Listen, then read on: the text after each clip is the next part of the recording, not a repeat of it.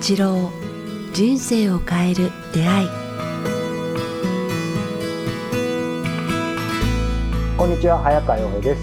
えー北川八郎人生を変える出会い、えーこの番組はポッドキャスト YouTube でお届けしています。今日は第241回です。北川先生よろしくお願いします。よろしくお願いします。えー今日も、えー先週に引き続き公開収録でお届けしていますがこれ配信されてる頃は8月、えー17日頃ですが暑そうですが、えー小国はどうですか？この8月17日あたり、まあ、終戦記念日の後あたりって毎年どんな感じですか？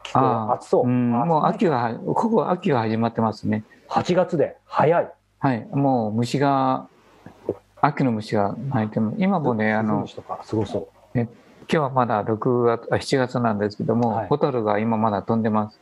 でえ、ーこれが終わると、もう秋の虫が鳴き始めてるっていう感じですね。すごそうですね大合唱がそうです、そうです。はい。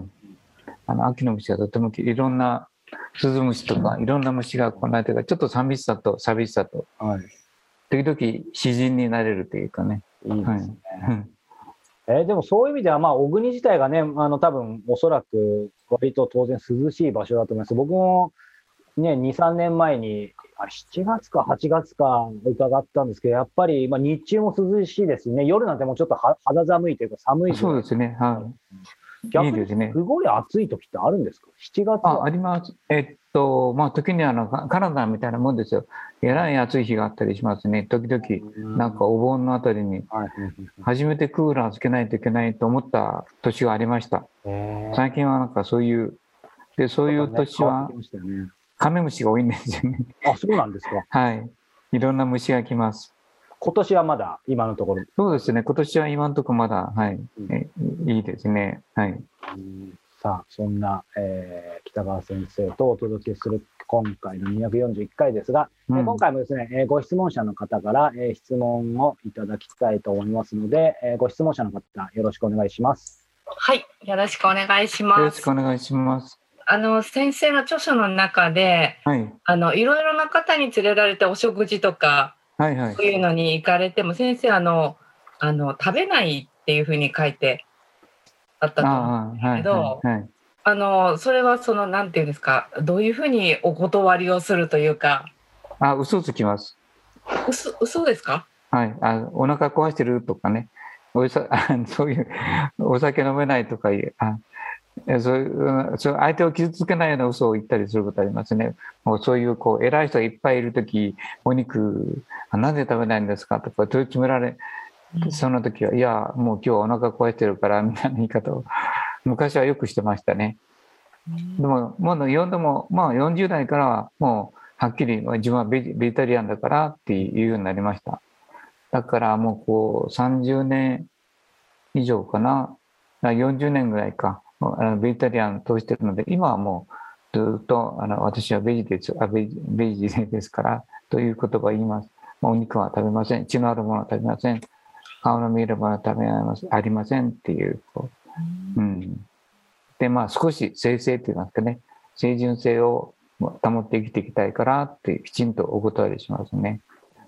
まあお酒もあんまり飲めなくなったらねちょこっと飲んだら酔うようになっているのでうんだからあのの飲むふりして飲まない。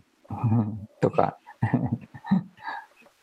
まあそれはあの嘘というう嘘というよりもまあね相手を傷つけないようなうん。あれをしますね。なんか自分は偉い人です、もう清純な人ですと思わせないようなね。なんか質問者の方もあの逆にそういう質問されるってことは何かそういうシチュエーションで例えばちょっと困られたことがあるとかこ困ってるとかそういうことなんですか、うんそうですね。なるべく私もそういうふうにしていきたいなとは思っているんですけれど、まあ、あの出されたらちょっとねあの、廃棄するのももったいないなと思ってその時うん。ちょっと頑張って食べてみたりはするんですけれども、僕、それをね、あの、しなくなったんですね。どんなことあっても自分の身を守るっていうか、自分の方針と自分の清らかさって言いますかね。だから他人からそういう部分の部分のに濁らされるような生き方は、もう、えー40年前か、40数十年前にしてましたね。うんだからまあそういうふうにして他人を忖度するというのは他人をあれして自分を濁らせることはやめました。うん、うん、だからそういう時はきちんとこうやった自分を守りますね。それと、その余ったものとか言っても、人間が勝手に余った作り始めたと思うけれども、余ったものは全部こう微生物が待ってるんですよね。だから捨ててあげると、もう微生物が喜んで腐っていい匂い発酵するじゃないですか。あれはもう微生物が待ってるから、微生物の餌にしてあげるっていう意味でいいと思うんですね。無駄にはなってないということですね。うん。すべて余ったものは無駄ではないですね。捨てれば。うん。うん。だから全部回ってるから、別にあなたが食べて超えて病気になるなるまでもったいないと食べてる方がかえってあなんかおかしい狂ってしまうと思うんですね。まあそんなもの食べないで微生物にしてあげなさい。でなんか世界中で余ってるかとそのとか言うけれども、うん、それ持っていかないからそれも小食にして生きてねはっきりことは食べないでお断りした方がいいと思うんですけどね。だから日頃から小食にしていけばもっとでその食料を他の人たちに回ることができるかも分かりませんね。まあその辺があのこう覚悟するというか決めるって言いますかね何と言われと貫くまあ頑固でもいいし周りの人が何と言おうと恐れないっていうのがありますね。譲れないっていうかそしたら結構周りの周りの人がそれをしてて逆にみんなが朝と同じように肉食べないとお酒飲まないとかなってくるんですよね。でそれで楽しいっていうふうになってくるから、うん、あの一緒に自分が濁る相手のために自分がにに濁るということはあしません。うん、いかがですか？なんかすごいですね 食べ物からそうですそうですね。食べ物という考えで、うん、いけばいいんですね。食べ物が一番簡単だと思うんですね。こう貫くのは。他の習慣の方が結構難しいかなと思いますね。怒ることをやめる方とかね、威張ることをやめる方とか、名誉張ることをやめる方のが、なんか難しいような感じがしますね。食べ物は、なんかコントロールしよしやすいですね。食べ物と性欲と眠るのは、なんかコントロールしやすいかなと思う。と自分の中で思ってるんですけどね。なんか、はい、ありがとうございました。ありがとうございます。なんか今、あの質問者の方のね、あの質問もやっぱり伺って、僕も逆に共感し,、ね、したんですけど、まあ、あの番組でも何度も話してると思います。先生にもいろいろね、あのご相談させていただくことはあったと思いますけど、僕もやっぱりその、例えば肉を食べないとか、ベジとかマクロビとか、まあいろんなグルテンフリーとかやったりやってたりとかありますけど、まあ自分の経験もそうですし、いろんな方見てきてますけど、改めて思ったんですけど、ややっぱ先生特別だと思うんですね。で、何が、いや、そんなことないですよ。いやいや、そのね、何が特別かっていうと、あの、いい意味でなんですけど、これ少なくとも僕の試験ですけど、やっぱりその何かを特にそれをこうずっと実践されてる方って、まあちょっと批判承知であの言いますけど、やっぱりどこかでちょっとこう強烈な何かを持っていたりですね、あの排他的だったり、意図的じゃないにしても周りに多分ね、あの自分が例えばこういう食事やってると気使わせちゃったりね、するから逆にちょっと、多分さっきの質問者の方もそういうのも気にされてたりと思うんですけど、何が申し上げたいかというと、まあ、先生、この番組でも本でも講演でもこれだけまあベジとか肉のことを説かれて、まあね、今日もおすすめみんなにされてますし、しかも、なんて言うんでしょう、まあ、さっきの言葉だけを捉えると、とにかくもう貫くんだよと。もう頑固でも何でもみたいにっておっしゃってますけど、多分これ聞いてる方、見てる方、ここに参加してる方、同じこと感じてくださると思いますけど、なんか全然嫌な感じとか、なんか押し付けてる感じとか、あと、それこそが頑固な感じもないし、なんて言うんでしょうね。貫いてるんですけど、排他的な感じが全くないっていう、これご自身でな、な、なんでですか？ぼーっと、ぼーっと生きてって自分は大したことないと思ってるからですね。いつも過ちを何回も何回も繰り返すから、うん、相手を責めないっていうかねこう。自分だ僕だって何回も失敗してるし過ちを繰り返す人は根本的に思うんですねこう決めても決めても人はこう過ちを繰り返すもんだっていうのがもう根本に思ってるからですね。だから相手を責めないうん、責め責めないよりも 責められない。そうしたらもう自分いつも思ってるんですよ。僕自分の過去に消しゴムがあったらもうトラックいっぱいいるなって。いっぱいごまかしたり過ちを犯したり欲を走ったり格好つけたりしてきたことがいっぱいあるあるからですね。うん、でもその責めないっていうのがひょっとしたらなんか言葉変えると僕はそのささっきとか先生がずっと長年おっしゃってるその食事のこと、この番組で説かれてることって全部本当にもう真理だと思いますし、僕もできるだけ実践しようと思ってるんですけど、やっぱりなんか責めないっていうところがあるから、つまり何でしょう。先生は信じてね、やられてることですけど、やっぱ押し付けてないですよね、誰に対しても。押し付けてないというよりも押し付けられないから自由にさせてるっていうか、まあ、自分自身が大したことないっていうことを私はよく知ってるんですよ。本当に自分はもう大したことない。朝は弱いし、ぼーっとしてるし、なんか守りきらないし。たまにアイスも食べちゃいますしね。なんか、正真正銘の風来坊だし、なんかもう成績も良くないしですね、足だけは長いと思ってますけど。足早かったんですよね、しかも、足早かったね。昔の昔早冗談ですけどね。いやいやいやいや。はいそうか、じゃあ、でもね、あの、さっきの話のままとめじゃないです。結構やっぱり先生のね、この番組というか、教えを聞いて、やっぱりその食事のこと、まずご自身自身がそこを乗り越えるのも一つのハードルだと思いますけど、やっぱり、あの、そこは超えつつある方もね、少なからずいらっしゃると思うんですけど、その次のハードルで、やっぱりその、周り、周囲の人とか。これはどうですか？じゃあ、じゃあね、自分に、自分にレッテルを貼られてもこう平気だけども、うん、相手にレッテルを貼らないっていうかね、あこの人はこうだ、ああだ、こうだ、レーザーからどうのこうのっていうレッテルは僕一切貼らないんですね。でも自分自分が他の人が貼られてても何とも思わないんですね。うん、どうして大したことない人間だからと思う。はい。だから自分は貼らないし気にしないと。うん、全然気気にしないじゃなくて気にならない。